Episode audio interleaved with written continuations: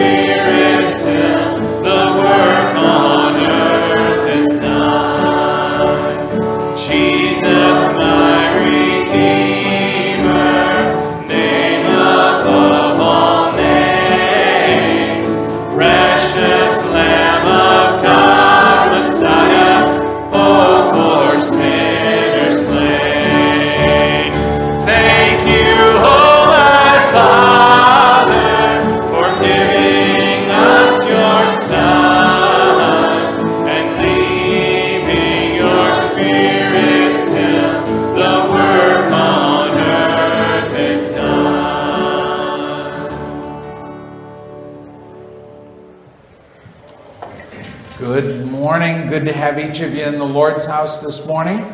I know that it was your choice. You got up this morning, you looked out, and you said, you know what? Rain is not going to keep me out of God's house. And I appreciate that. And I know the Lord does too.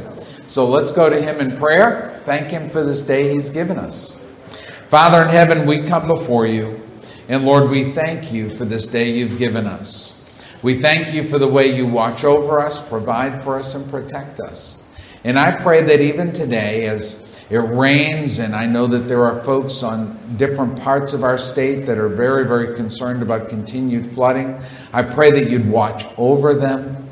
I pray that you would help their community to minister to them.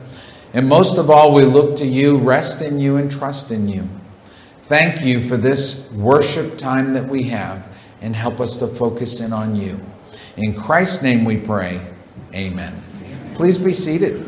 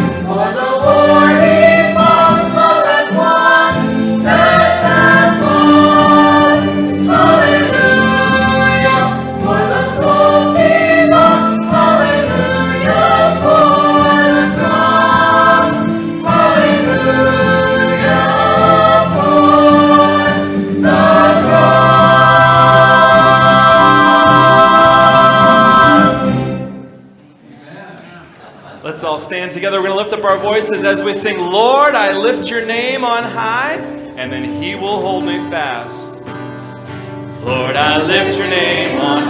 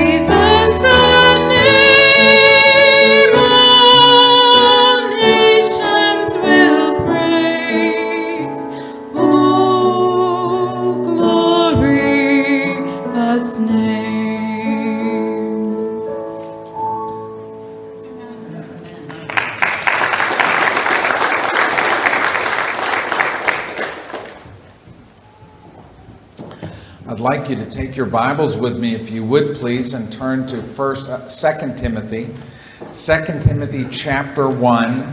I'm going to read to you verses seven down through ten this morning.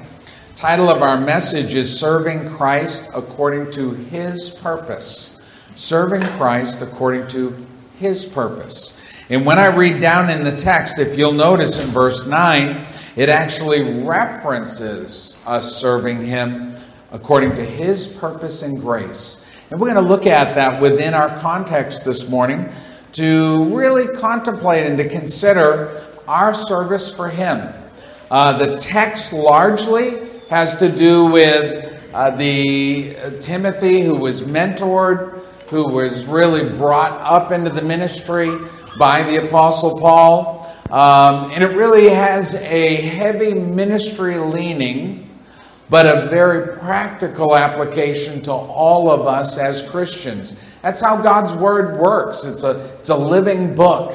It fits our life where God's Holy Spirit stirs us. And so this morning, my goal is to bring this Word to us so that we can look at it and consider our area of service.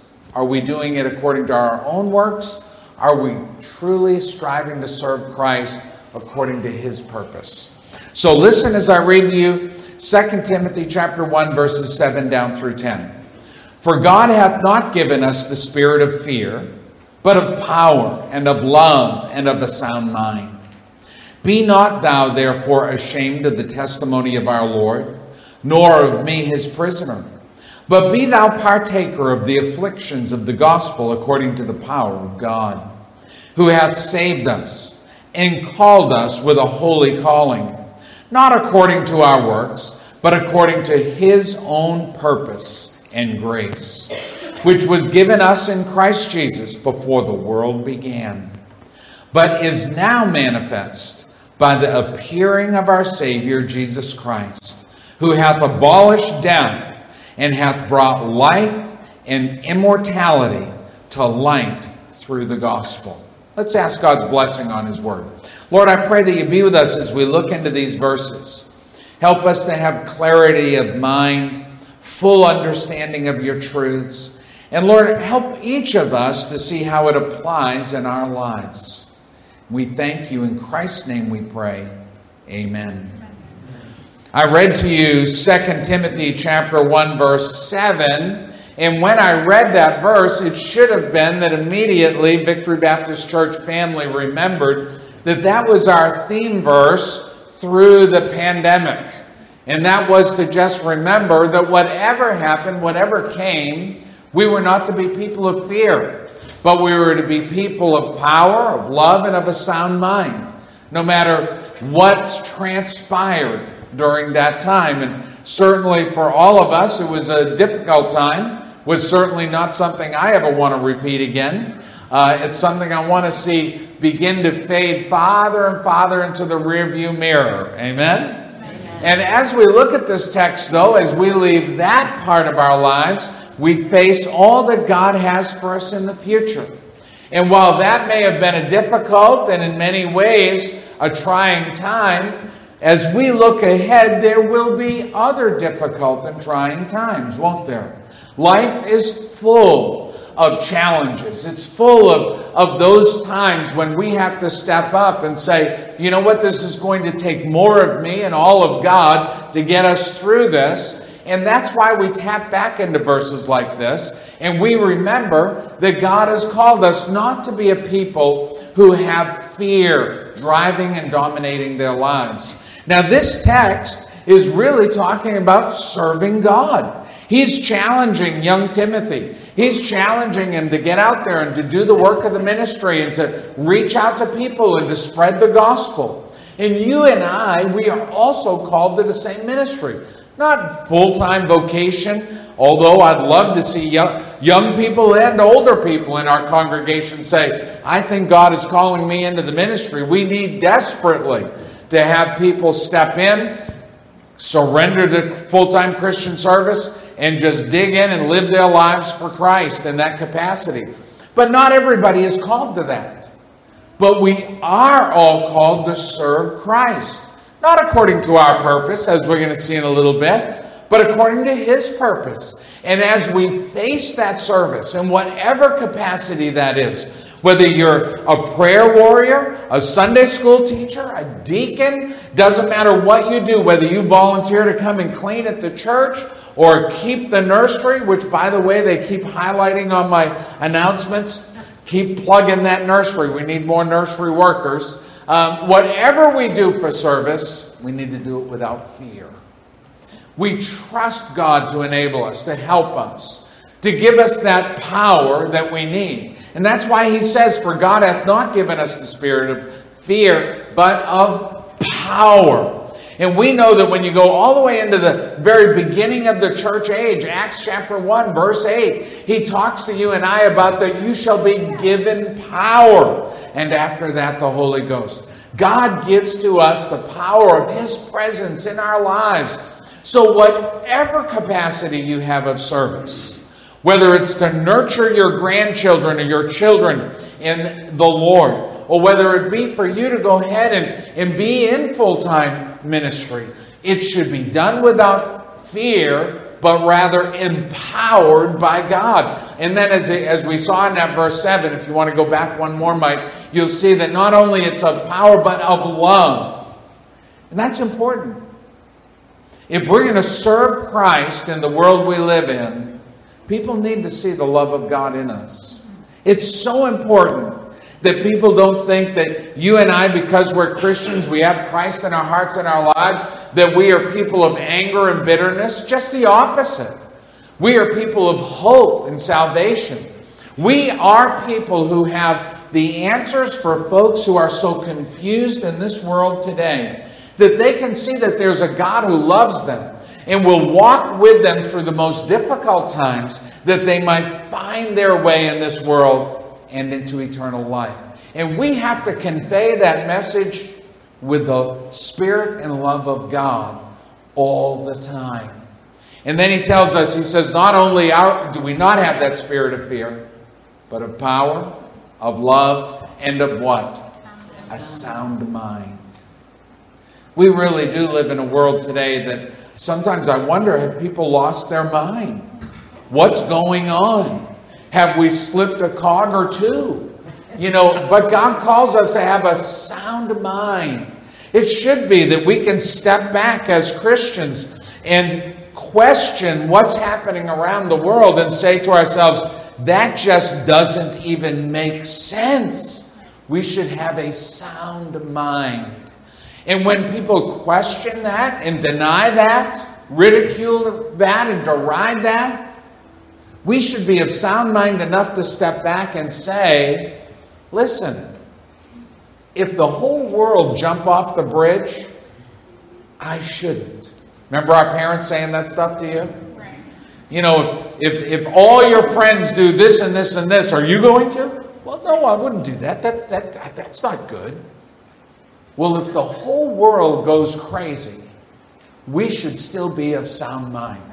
Even if the world says we're crazy for having a sound mind. Why? Because God says we don't have the spirit of fear. You should not fear the intimidation, the ridicule, the deriding of a world who's lost its mind. But instead, we should embrace the power of God. We should manifest the love of God. But we should remember what sound mind, logical, intellectual, God given brain thought is. And we should ask God to help us to always maintain that. So, no matter where or what we do for service, it should not be according to our purpose, but according to the purpose of God. As He removes us from the fears that can haunt us and hinder us, and instead He launches us with power, with love, and a sound mind. As we come down to verse 8 in our text, I want you to see that not only should we serve God without fear, but we should serve Him with a holy heritage. There's value to heritage, isn't there? There's value to stepping back and looking and saying, hey, this is where I came from, and this has value to me in my life. I, I see the Vanderway brothers sitting out here. and I, I knew their dad, and, and their mom is still alive. Well, you know what? They have a great heritage of a dad who was an excellent farmer. I, I look back here, and I, I- when I glanced across, I saw Nancy Colby sitting right here. And I remember Nancy and Walt Kewen, they used to talk about their heritage from Germany. They had a long heritage going back. Not the Nazi Germany heritage, but the good, strong German stock that they would tap into as their heritage.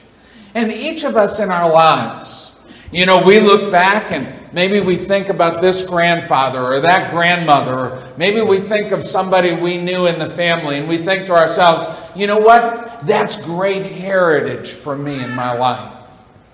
Well, here he talks to us as we come down to verse 8 about serving him in the midst of great heritage. Listen to verse 8.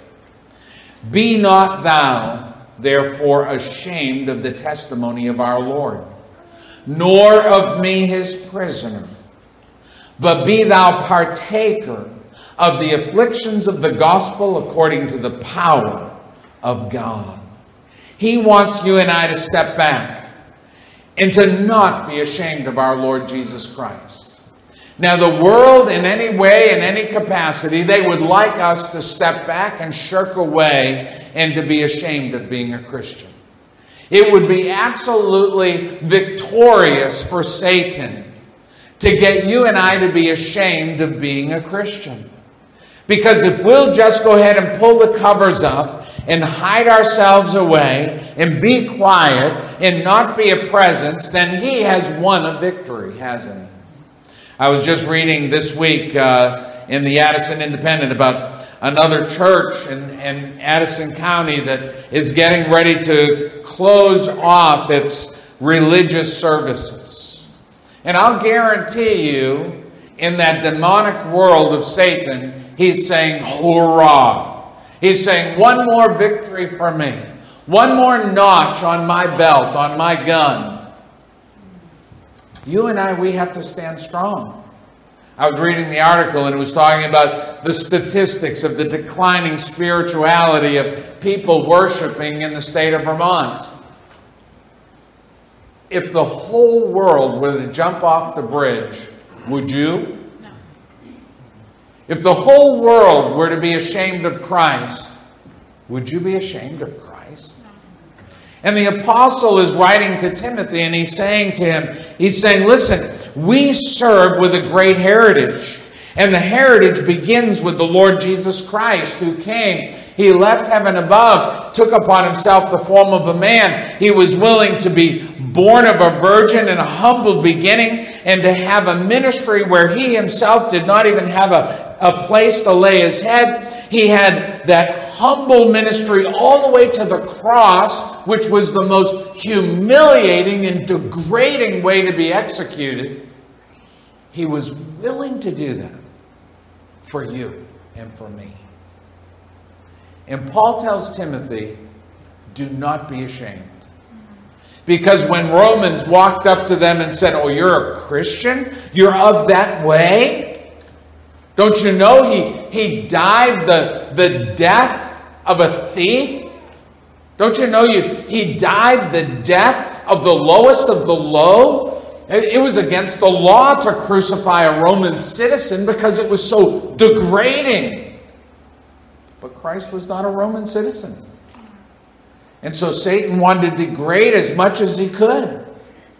Humiliation of the cross.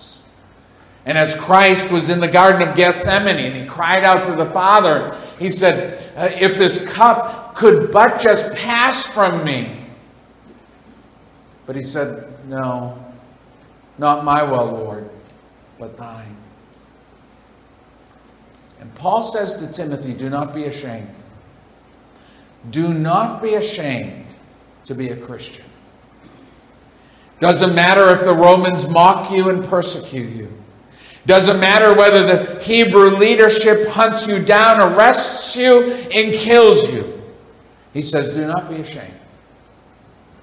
You've put your faith and trust in the Lord Jesus Christ, who willingly paid for your sins on the cross. You have an amazing heritage of ministry and strength and power in God. Do not be ashamed. But he doesn't leave it at Jesus. Look with me again at verse 8.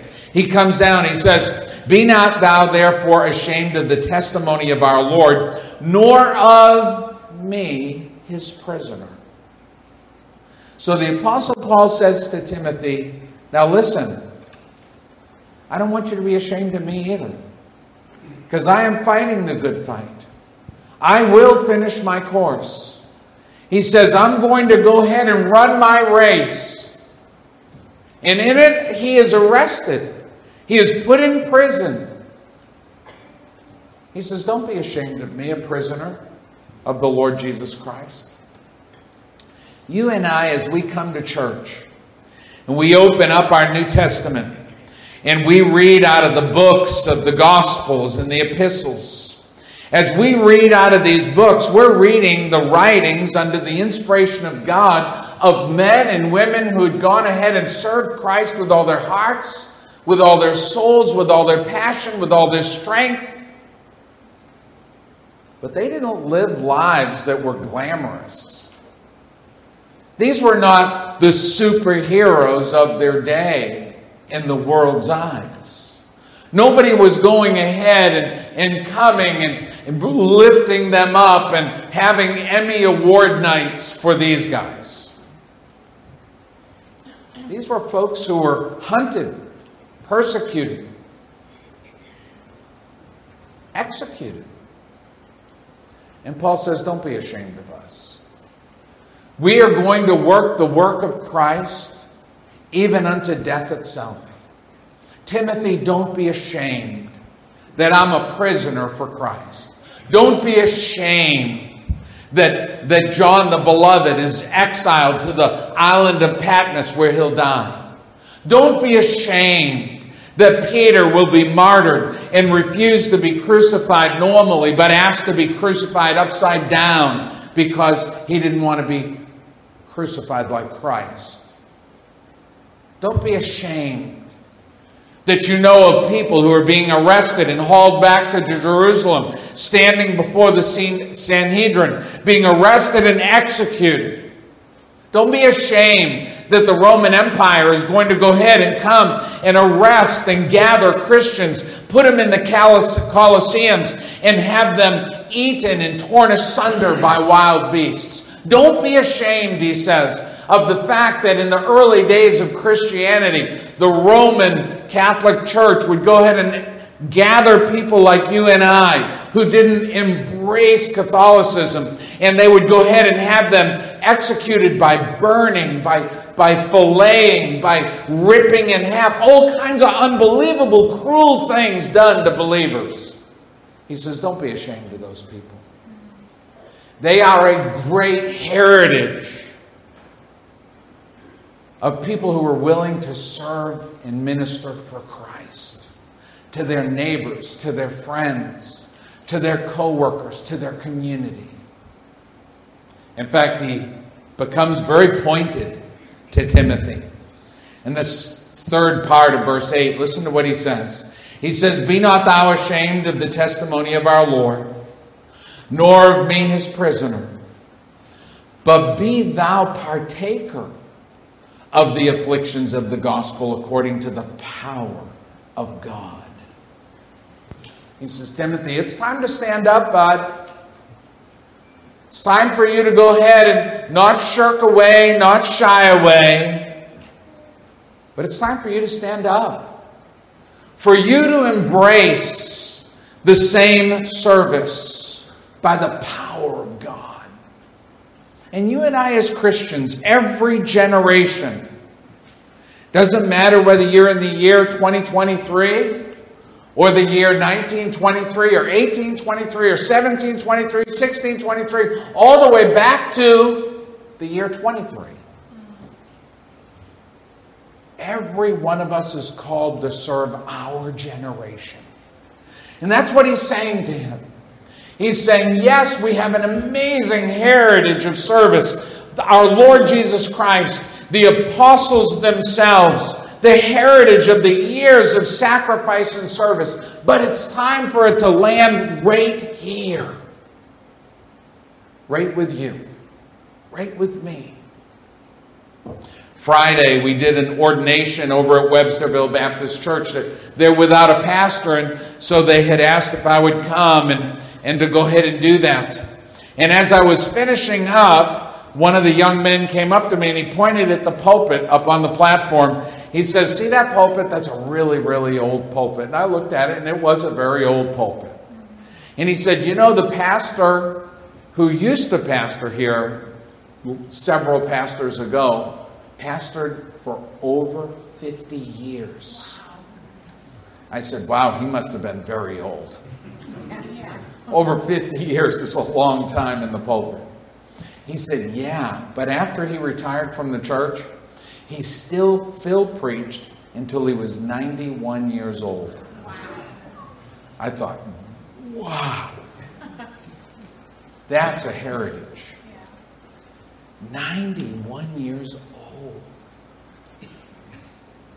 You're never too old to serve the Lord. You might say, Oh, Pastor, I've got some aches and pains. I know you do. Every one of us will as we get older. There's no way to avoid it. But you can't stop living because of it. And you still have to serve. Oh, Pastor, you don't understand. I'm so busy. Man, I you just don't understand. Oh, listen, I understand busy. But you still got to serve. You got to serve the Lord.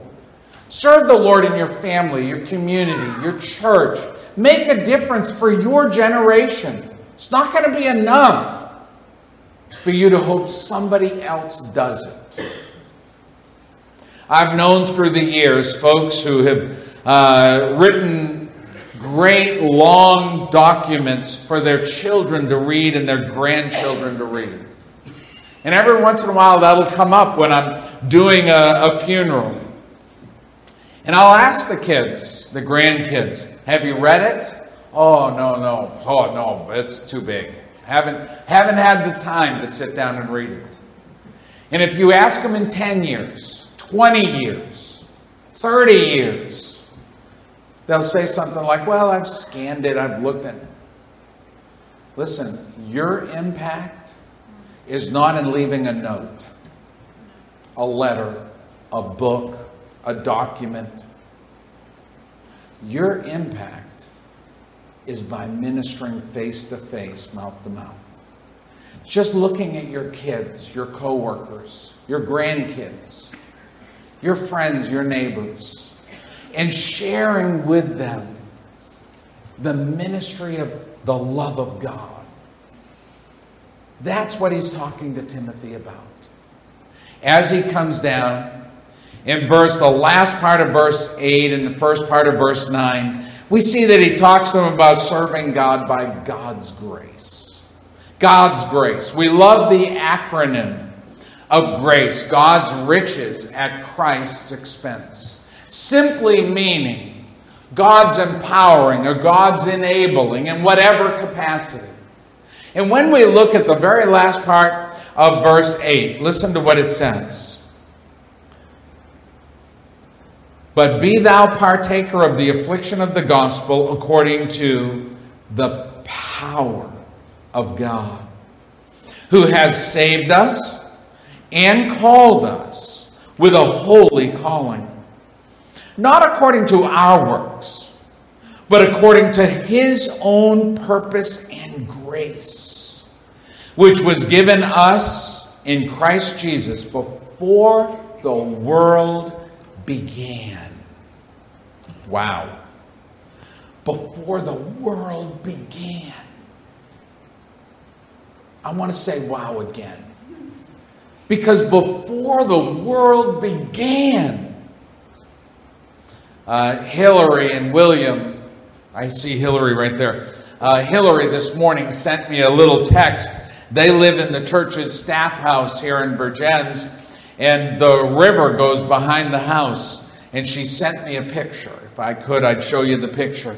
And it shows the river, Otter Creek, all the way out of its banks, all the way across the field behind their house, and at the base of the hill.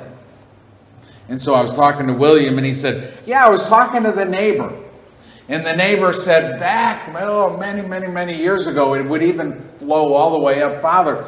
But he said, we went ahead and his his grandparents or his parents somebody they had built that whole thing up out there and he said never have i seen the water come up past the buildup where the house is he says you're good you're good and I, I'm ha- that makes me feel better. I'm, I'm happy. I'm happy that's true. But let's think back before that, because that's maybe only 50 years ago. How many of you are older than 50 in here? How fast did 50 go? Bam! Now, I know all of you that are in your 20s, you're thinking, are you kidding me? That is old. Before you know it, it's gone. 50, 100, 200, 1,500, 5,000. You can go in this world and you can go to places where you can see ruins that are 2,000 years old. And he says to you and I right here, he says, before the world began, God's purpose and grace was in place. Before you were a twinkle in your parents' eye, or their parents, or their parents' parents, or parents' parents, as far back as time itself goes in the consciousness of humankind, before God spoke the words of creating all that we see and know, He had His purpose and grace. And here Paul is challenging you and I. He's saying, serve God by His purpose and grace. Now we do that by tapping into that power of God. That's what he said at the last part of verse 8. And then he reminds us, he says, Listen, it's God who saved us, who called us with a holy calling, not according to our works. So he says, if you think to yourself, well, I can't really do any service for the Lord, I'm just not able. Well, no, you're probably not. You're not able to save yourself either. But Jesus is. His grace is able. So you might look at your coworkers, your neighbors, your family, your friends, and you might say, "Well, I don't know how to I don't know how to minister to these people." Oh, but God does.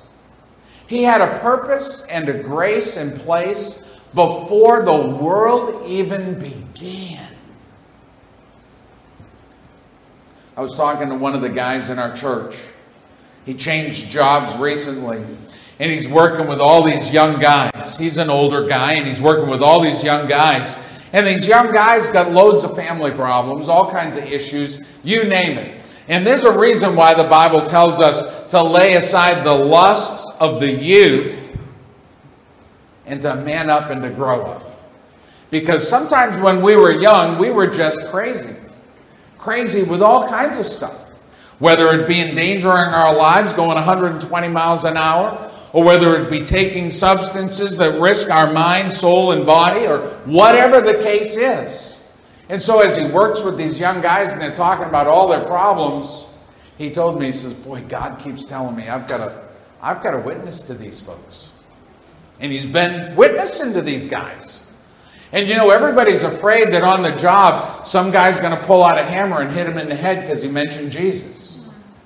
Hasn't happened yet. But he's just stepping up and he's saying, you know what? I'm not a preacher. I'm not an orator. I'm not a theologian. I'm not a, a Bible scholar. But God's told me these guys are a mess. And by God's grace and by God's purpose, a little seed gets planted. A little seed gets planted. That's what God has called us to do. He's called us to serve by His grace and His purpose, a purpose that is long before you and I could ever be. His purpose since the founding and before of all that we see and know. When we come down to verse 10, we see that He wants us to serve in the light of the gospel. Listen to what He says in verse 10 but is now made manifest, Jesus Christ, is now made manifest by the appearing of our Savior, Jesus Christ, who hath abolished death and hath brought life and immortality to light through the gospel. The other day, I, I some friends of mine, we went fishing off the coast of Massachusetts and so we drove back, and as I was driving back, it was after all, it was Tuesday night, all that flooding, all that rain, and I'm driving back, and as I've gotten older, headlights are sharper and brighter. And I was coming down through the back roads coming home, and I was just thinking, wow, this is really bright as this car was coming towards me. And as he passed, I turned my, my brights on because I had my lows on, and bam, it lit up the road. And I was so grateful for my bright lights to light the way. Because so dark, so rainy. But it lit the way for me to go those back roads and come home. And in each of our lives, God says He has brought forth the bright light of the gospel. Look again with me, and I want you to hear that. He said that, that his purpose, his, his grace has now been manifest, manifested by the appearing of our Savior Jesus Christ in verse 10, who has abolished death and hath brought life and immortality to light through the gospel. So God has turned on the floodlights. He's turned on the headlights. And he says, I want the world to see immortal life, eternal life, salvation for all through Jesus Christ. But you and I have to be the lamp bearers. God has turned on the light, but He calls every generation you and me, to step up, to take the lamp, to turn on the switch, to climb up to the top of the lighthouse and to shine the mirrors and to turn on the light, that that light might go forth as a beam.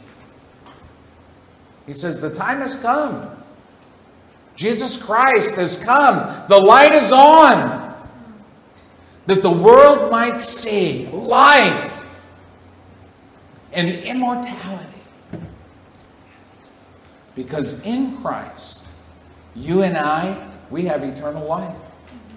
Born again as children of God, born into the family of God, our eternity secured by the Son of God. But we have to serve. We've got to serve according to His purpose and according to His grace. There's so much for us to do in our generation. And time is passing. Each of us. Someday, somebody's going to talk about you like that young guy was talking about that preacher who preached 55 years in that pulpit and then preached for 91 years, but he's not preaching anymore. His time had come. He served well but it's gone. And so also with us. God says life is but a vapor. It appears for a time and it's gone. We have to, in our generation, we have to step up and we have to serve God not according to our purpose. No, there's a higher purpose. A purpose that is as old as before time began.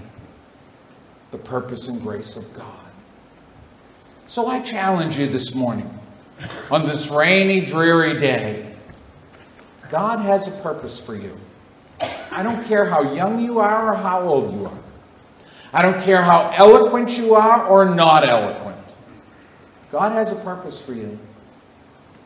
It's in His purpose and grace that you would serve Him in some capacity in your life. Seek, pray, ask Him, and He'll show you the way. Lord in heaven, I pray that you be with us as we're dismissed this morning. Please watch over us.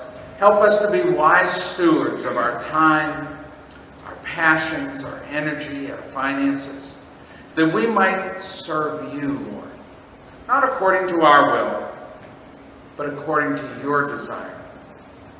I just pray that you would watch over those who are sick this morning. Pray that you'd watch over those who are traveling from our church family and could not be here today. Bring them back soon. In Christ's name we pray. Amen. Amen.